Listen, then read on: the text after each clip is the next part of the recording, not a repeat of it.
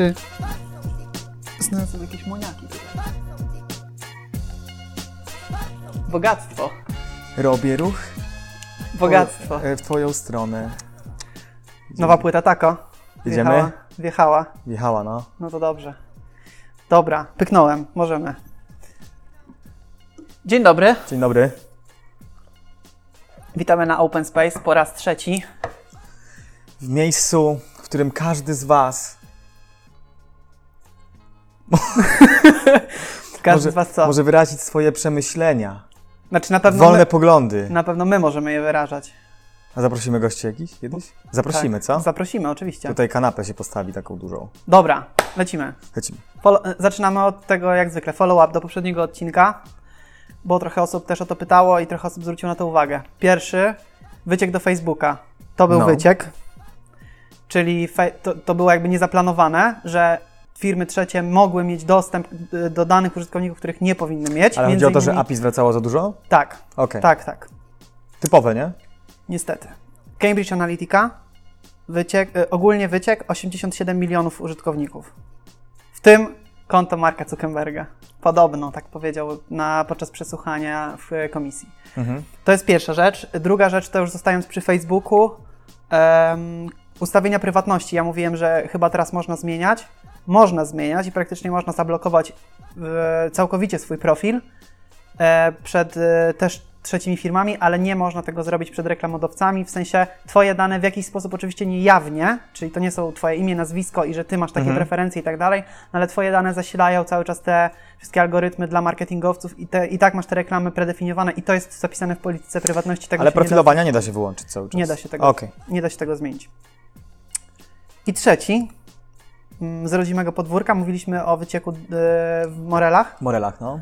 E, 2 miliony użytkowników, e, z czego też oni tam jakieś pertraktacje były też między Morelami a, e, a tymi atakującymi, czy atakującym. I była, e, było tak, że oni, No bo on się chciał dogadać na początku. oni się mieli w ogóle dogadać, w końcu się nie dogadali chyba. No, nie wiem, jak to się finalnie skończyło, ale w trakcie tych rozmów Morele upowszechniło ten, ten wyciek. E, nie dogadali się i, i ten atakujący powiedział, że jeszcze tam w ogóle poszły dowody osobiste osób, które w ogóle jakby zakupowa zakupowały, kupowały na Morelach na raty, więc Mhm. to, to był dosyć duży wyciek, nie? No jak na nasze rodzime podwórko, to 2 miliony to jest sporo, Sporo. sporo. Piękny follow-up, Jakubie. Przygotowałem się. Ukłon w stronę widzów, których w tym ostatnim odcinku było troszeczkę mniej. Aczkolwiek, jak to mówi a, klasyk, dobry content sam się obroni. Tak jest. Wiesz, to zawsze idzie taka fama, po prostu wiesz, je- pierwszy odcinek, więc wszyscy Bo znajomi klikają. znajomi nie? klikają. Tak jest. Ty się naklikasz, na drugim już się tak nie chciało klikać samemu i mniej widzów. Dobra. Yy, temat na dzisiaj. O czym porozmawiamy? To w ogóle chyba taki dla nas to dobry temat, bo my jeszcze jakiś czas temu byliśmy dosyć na świeżo. E, a jaki to temat? Yy, Blockchain. blockchain. Blockchain. No dla nas, dla nas dość taki właśnie znany, no. Znany. Dlaczego? Zrobiliśmy poca na Ethereum. Tak. Zrobiliśmy też mini poca na Hyperledger. Hyperledgerze. Na fabryku. Mało tego, nawet opowiadaliśmy, słuchaj, o tym. Ja opowiadałem na warszawskich Dniach Informatyki. I będzie teraz reklama. Będę też opowiadał na For Developers we Wrocławiu 5 listopada. D-Apps, zdecentralizowane aplikacje na blockchain Ethereum. Zapraszam, jeżeli jakimś cudem ogląda nas ktoś z Wrocławia, ewentualnie z Warszawy będzie jechał. E, Też więc tam będę, ale e, trochę inny temat. Trochę inny temat. Także tak, porozmawiamy o mega przehypowanym temacie, na którym, o, o którym każdy mówi, że wszystko wie. Znasz tych gości na LinkedInie, co? Oho. Znasz ich? Czekaj, Wiesz, których? E, senior blockchain e, consultant. Tak jest, fintech developer, Fintech developer. startup mentor, wiesz o co chodzi? Wiesz o co chodzi? Blockchain lawyer, wiesz, znasz takich, nie? Ja No. też, ja też znam. A ty jesteś e, blockchain developer, czy nie? No certyfikat mam jako blockchain developer. Nie, generalnie... Obaj mamy. Generalnie myślę, że e, to jest bardzo ciekawy temat, mega przehypowany. E, jakby dużo się o tym mówi. W internecie jest masa biznesowego bełkotu na ten temat, z którego nic nie wynika. E, Więc myślę, że warto o tym pogadać i może z tej naszej rozmowy będzie można coś takiego wyciągnąć praktycznego. To co, odczarowujemy blockchain? Tak, można go ten odczarować. No dobra, Hubert, no to co to jest ten blockchain? To na początku od razu powiem, że blockchain nie równa się kryptowaluty. Nie równa się. Kryptowaluty to jest efekt wykorzystania blockchaina. Implementacja. Implementacja. A czym jest blockchain? Pytanie, czy to jest technologia? Ja bym tutaj nie nazywał tego technologią, tylko raczej takim patternem. Mhm. Czyli jakby. A, Po jak, czym, części czym jest pattern? Jak powiedzieć patternem po polsku? Wzorcem? wzorcem. Wzorcem, no. tak? To jest jakiś styl architektury, który gdzieś tam ma jakieś paradygmaty, decentralizacja, Mhm. To skalowalność. powiem za chwilę. E, ale tak ogólnie to, to chyba z tego, co najbardziej y, najlepiej zrozumieć, to przede wszystkim, że to nie jest krypto, tak? Że to jest, jest to technologia, bo ogólnie chyba jak stworzenie całego tego algorytmu, którym blockchain jakby się posługuje, tak? Te zapisywanie do bloków, ta decentralizacja i tak dalej, no to w pewnym sensie okej, można powiedzieć, że jest to pattern, ale w, jakby w głębszym y, znaczeniu no to będzie to technologia, no bo... Znaczy to, to jakby prowadzi do tego, że jest technologia, tak? Mhm. No dobra. Ja myślę, że y, ta decentralizacja to jest kolejny etap rozwoju sieci, tak? No bo jakby zaraz przejdziemy do, do, do szczegółów technicznych i do różnych implementacji, ale ten sam blockchain, czyli ta decentralizacja, to bezpieczeństwo, no to jest kolejny etap rozwoju Mhm. sieci. Mieliśmy Web 1.0 kiedyś, to, to jak początki Statyczne internetu. strony HTML. Mhm. Czyli Statyczne, mieliśmy, statyczne, nie mieliśmy statyczne. JavaScriptu, nie mieliśmy Ajaxa, nie mieliśmy e, tych single site applications, tak? Był HTML, CSS i nie było tam. To, no, to w CSS to jeszcze nie wiem, czy wtedy już był. chyba były już zalążki. No nieważne, ale jakby full static tak, i static only. Tak. Z perspektywy użytkownika, no to było tak, że tak naprawdę nie, nie było jakichś takich forów i tak dalej. Te strony były wyświetlone, mogłeś sobie czytać wiadomości i tyle, tak? Web Potem- 2.0. Potem przeszliśmy do Web 2.0. Web 2.0 to już była interakcja z użytkownikiem, taka, która szła bardzo daleko. Czyli były moduły na stronie, można było sobie zapisać z jakiego jesteś miasta i wtedy Onet ci zapamięta pogodę, więc następnym razem jak odświeżysz stronę, to będziesz już miał Warszawa, nie Poznań. No na początku to były fora, tak? Tak. Później w ogóle e, różnego rodzaju e, social media i tak dalej, to jest jakby efekt tego rozwoju Web, web 2.0. No ale dalej Web 2.0 bazowało jednak na jakimś scentralizowanym serwerze, tak? Mamy gdzieś jakiś serwer, e, gdzieś, to, gdzieś pukamy, albo mamy aplikację w przeglądarce, ale no, cały czas to API gdzieś puka do jakiegoś scentralizowanego systemu, tak? System jest cały scentralizowany. No i teraz mamy to Web 3.0. Ono jeszcze nie jest upowszechnione, to nie jest, to jesteśmy na samym początku rozwoju w ogóle tego, tego paradygmatu. Dlatego, że nie ma dużo komercyjnych wdrożeń, a jeżeli są, to nie są tak szeroko dostępne dla takiego mm, prywatnego, wiesz, użytkownika. A czym charakteryzuje się Web 3.0?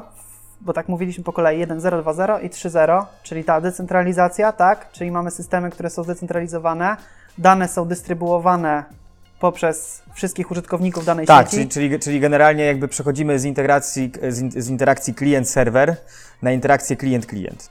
Peer-to-peer. Tak. E...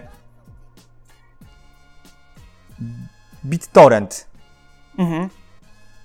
Zanim powstał, to jeszcze nie mówiło, nie w ogóle nie było pojęcia Web 3.0, ale tak naprawdę to jest gdzieś tam Web 3.0, ponieważ nie, zakładając, że ściągasz coś przez torrenty, nie pobierasz tego z jakiegoś bezpośredniego serwera, Mhm. tylko od różnych użytkowników. Każdy tam ma jakąś część plików, no i łączysz sobie w jedną całość. Mhm. I ci użytkownicy współpracują ze sobą. E, ale końcu nie powiedzieliśmy, czym jest ten blockchain. No chciałem do tego właśnie wrócić. E, to słuchaj, to, to ja zapytam Ciebie, czym jest blockchain, a potem ja powiem, czym jest. Bo może nasze definicje się różnią. Dlatego, że stary, w internecie definicji jest mnóstwo, ale co mi się nie podoba, że bardzo ciężko jest znaleźć taką ko- konkretne, mm, konkretny termin, tylko w większości jest to taki biznesowy bełkot, jest to rewolucyjna technologia, która zmienia świat. To ciągle Ci nie odpowiada na pytanie. Dlatego Kuba, odpowiedz mi na to pytanie. Czym jest blockchain? Proszę Cię, powiedz mi. Już nie mogę wytrzymać. Nie możesz wytrzymać. Tak jest. Blockchain jest to, można powiedzieć, że system, e, oprogramowanie, które w sposób bezpieczny, zanonimizowany i zdecentralizowany pozwala zapisywać dane do rozdystrybuowanej bazy danych. W bardzo dużym skrócie. Ok, czyli, a tak technicznie już. Czyli mamy jakieś transakcje. Tak. Jakieś transakcje. Transakcje niekoniecznie wiążą się z wymianą pieniędzy. Tutaj trzeba powiedzieć to wprost. Transakcje jest to w jakiś sposób modyfikacja stanu. O, no bo ja bym na blockchain patrzył trochę tak, jak powiedziałem, że pozwala ci zapisać do jakiejś bazy roz- rozdystrybuowanej. Blockchain, tak jakby o tym pomyśleć, jest bazą danych. Tak. Jest to baza danych, możemy to tak rozumieć. I teraz to wymieni powiedziałeś, że transakcje, no transakcje to jest jakiś element całych tych sieci blockchain, o których też za chwilę powiemy, ale transakcje to jest sposób zmiany stanu tej bazy danych. Czyli chcesz coś zapisać do bazy danych, więc robisz tak zwaną transakcję. I transakcja nie wiąże się, teoretycznie nie wiąże się z, z kasą.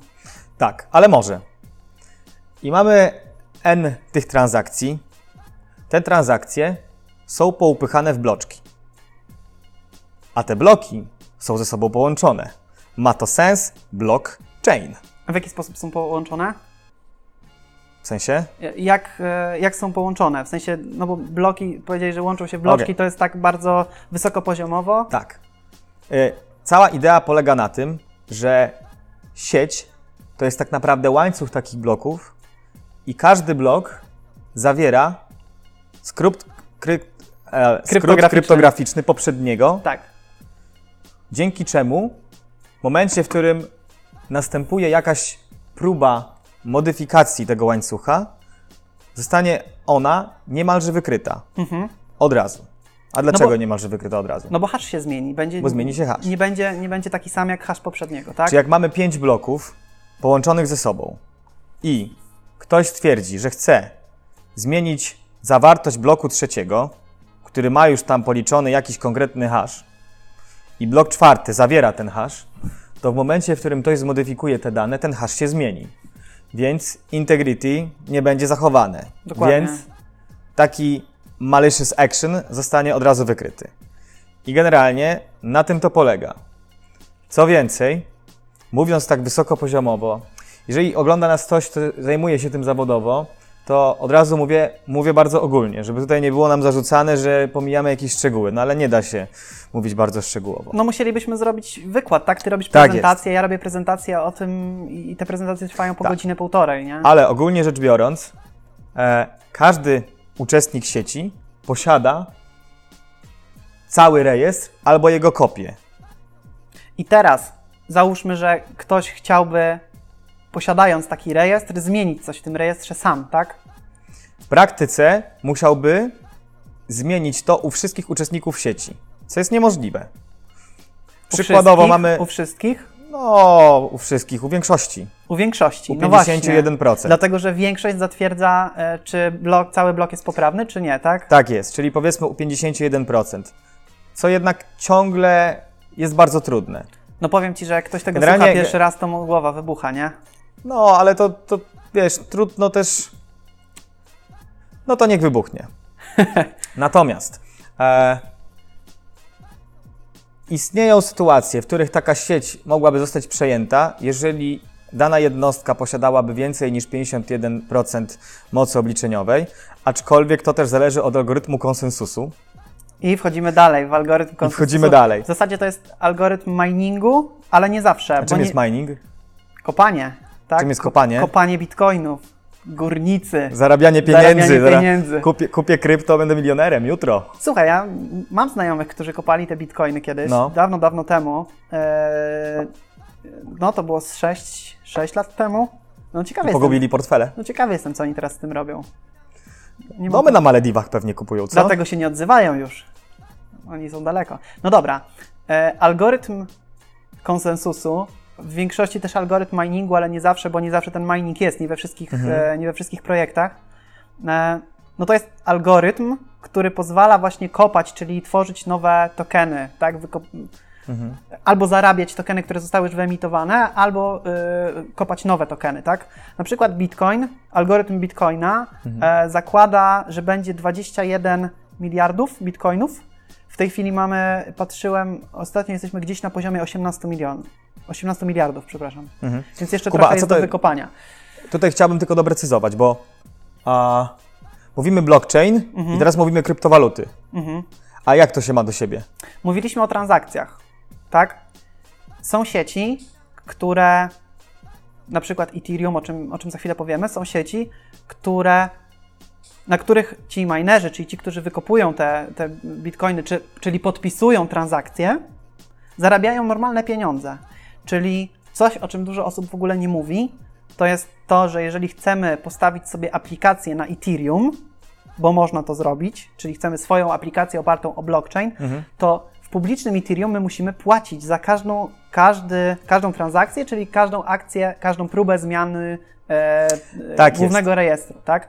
I tutaj się pojawiają kryptowaluty jako środek płatniczy, chociaż też nie, nie do końca pewnie zaraz mi powiesz, że powinniśmy o gazie powiedzieć, ale wysokopoziomowo tu się pojawiają te tokeny, którymi płacisz niejako za podpisanie transakcji w algorytmach konsensusu. No i powiedzmy w końcu, co są te algorytmy konsensusu i jakie są. E, tutaj chciałbym doprecyzować jedną rzecz. Dawaj, precyzuj. Dlatego, że powiedzieliśmy o tym blockchainie, o tym, że są transakcje w blokach. Bloki są sobą połączone. Mhm. E, połączone są przez to, że każdy zawiera hash Poprzedniego. poprzedniego. Mhm. Tylko w jaki sposób ten hash musi zostać policzony? W algorytmie konsensusu, właśnie, tak? No właśnie. Czyli mamy próbę zapisu transakcji, tak? Czyli Hubert chce wysłać mi pieniądze, załóżmy. Albo zapisać Albo Hubert do... chce wpisać swoje imię do bazy danych. Do bazy danych. To nie musi być Tak. ciągle, wiesz. I Zostaje ogłoszony konkurs e, na to, kto rozwiąże daną łamigłówkę e, Matematyczną. matematyczną. Bardzo trudną, bardzo skomplikowaną dla komputerów, tak? Tak. Ten komputer, czy ten node, który najszybciej wykona e, daną, da, daną łamigłówkę, dostaje nagrodę w postaci e, zapłaty za transakcję, tak? Tak. Czyli tych, powiedzmy tych wykopanych tokenów, tak? I w taki sposób zarabia pieniądze. I on, za, I on zapisuje tą transakcję w bancie. Właśnie opisałeś algorytm Proof of Work. Czyli ten najpopularniejszy. Tak. Czyli w praktyce, tutaj o, o, na Ethereum, jeżeli chcielibyście coś zapisać do sieci blockchain Ethereum, Ethereum, Ethereum, Ethereum. Ethereum, to musicie za to zapłacić, bo ktoś to musi podpisać. Jeżeli nikt tego nie podpisze, to ta informacja zginie. Proof of Work ma taki problem, że a, jego działanie opiera się na rozwiązanie, rozwiązaniu odpowiednio trudnej łamigłówki matematycznej, która kosztuje moc obliczeniową. W związku z tym pojawiło się pojęcie koparek, bitcoinów, urządzeń do miningu, Potężny. nieważne jak to nazwiemy, kart graficznych, na których się kopie te bitcoiny, dlatego że e, bitcoiny, no, kart graficznych, na których się procesuje te transakcje, dlatego że trzeba mieć power, aby to zrobić, ponieważ to jest konkurs. Kto pierwszy, ten lepszy. Pierwszy ten, kto najwięcej może. Dlatego na swoim Macu pewnie byś nie wykopał za dużo. Pewnie bym nie wykopał. I ten algorytm, algorytm jest jakby, e, spotkał się z dużą krytyką, ponieważ emituje CO2. W sensie potrzebna jest moc obliczeniowa, żeby to zrobić. No i też jest jeszcze druga kwestia, że jeżeli ludzie zaczną się łączyć w grupy, konsorcja, to może się okazać, że powstaną całe korporacje, farmy, które będą zrzeszały tyle tego sprzętu, że będą kontrolowały całą sieć. W związku z tym kilka dużo mądrzejszych ludzi niż my zaczęło myśleć nad tym, jak się uporać z tym problemem i wymyślili inne algorytmy konsensusu. Ich jest mnóstwo. Już może nie, nie wchodźmy w szczegóły. Nie wchodźmy w szczegóły, ale e, jednym z nich jest jeszcze Proof of Stake.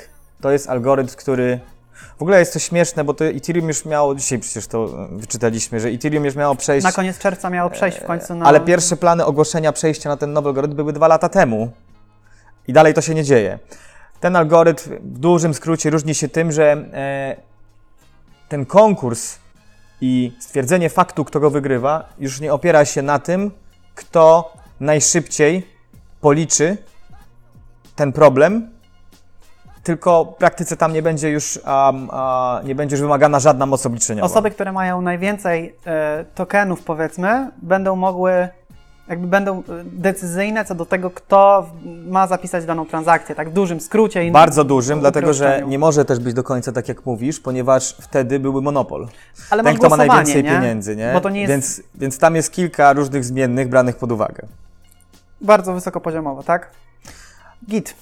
Aczkolwiek e,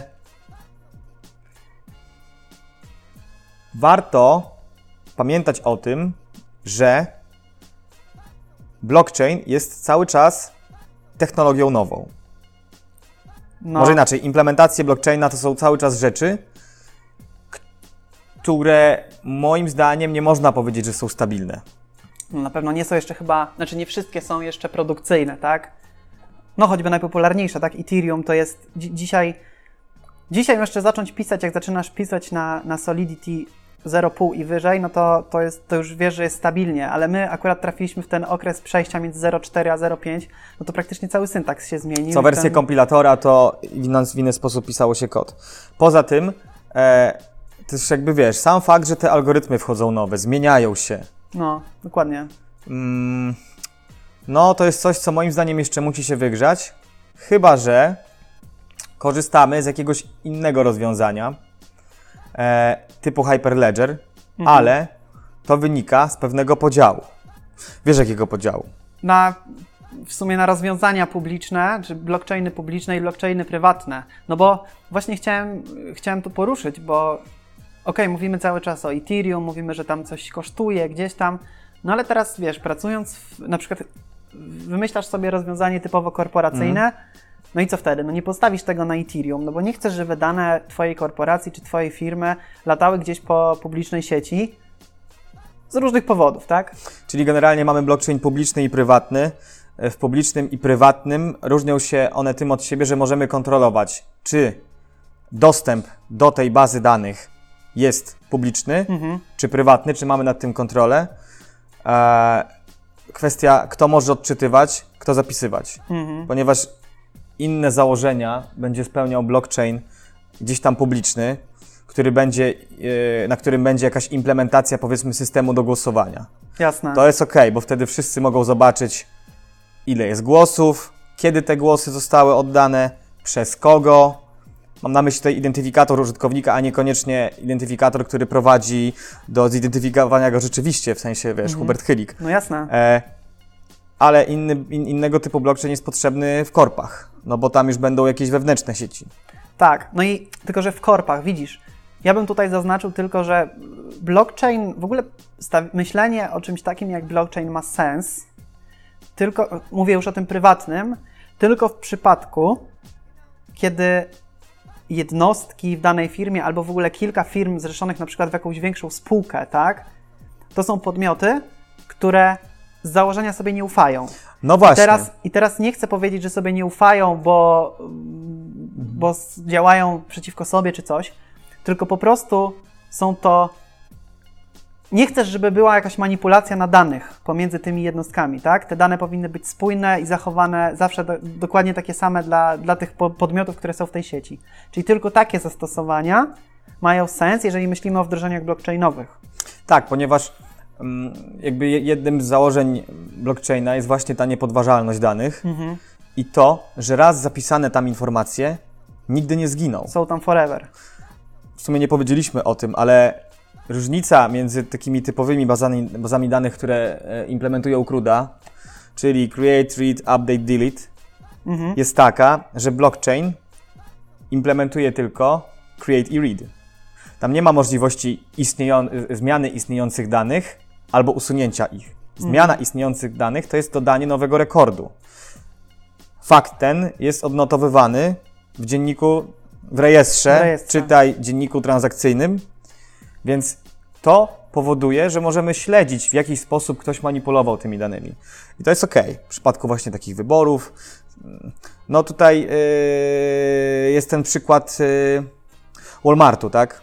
Tak, tak, tak. Oni chyba w ogóle mają przejść na dostawców. E, Chyba już to całkowi- zrobili. Całkowicie. Generalnie Walmart wymusza, aby każdy z jego supplierów yy, Zintegrował się z- do- dostawców Tak. zintegrował się z ich blockchainem. Mhm. W praktyce polega to na tym, że wszyscy dzielą tę samą bazę danych, e, dzięki czemu, mimo że sobie nie ufają, No bo są oddzielnymi firmami. bo w są ogóle oddzielnymi i tak dalej. firmami, to szerują jakąś tam część informacji między sobą.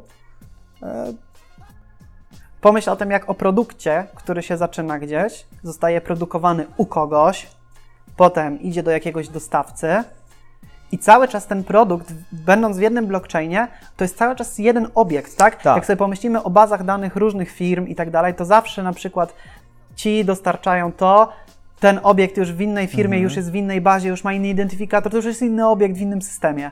Tutaj masz szansę to tak zintegrować, żeby wewnątrz różnych podmiotów cały czas operować na jednym obiekcie, tak? Tak, bo zakładając relacyjne, czy tam nie relacyjne bazy danych, ale e, jakby e, takie e, central managed, no to prawdopodobnie rekord o nazwie Jakub Kornatowski istnieje w NFZ-cie, ale też w LuxMedzie, nie? Mhm. I I to są dwa oddzielne to obiekty. są dwa oddzielne obiekty. A tak naprawdę biznesowo to jest ten sam Jakub Kornatowski. Zakładając, że te firmy dzieliłyby jedną bazę danych, no to ten rekord byłby jeden. Tylko, że w takim zwykłym podejściu dzielenie jednej bazy danych nie ma za bardzo sensu, Mhm. bo jedna baza danych jest podatna na manipulację i jest podatna na. e, Jest awary- może być awaryjna. Jasne. Czyli po pierwsze, ktoś będzie miał nad tym pełną kontrolę. W momencie, w którym będzie sobie chciał zmodyfikować coś, to sobie zmodyfikuje, no bo tak naprawdę jest jeden zarządca.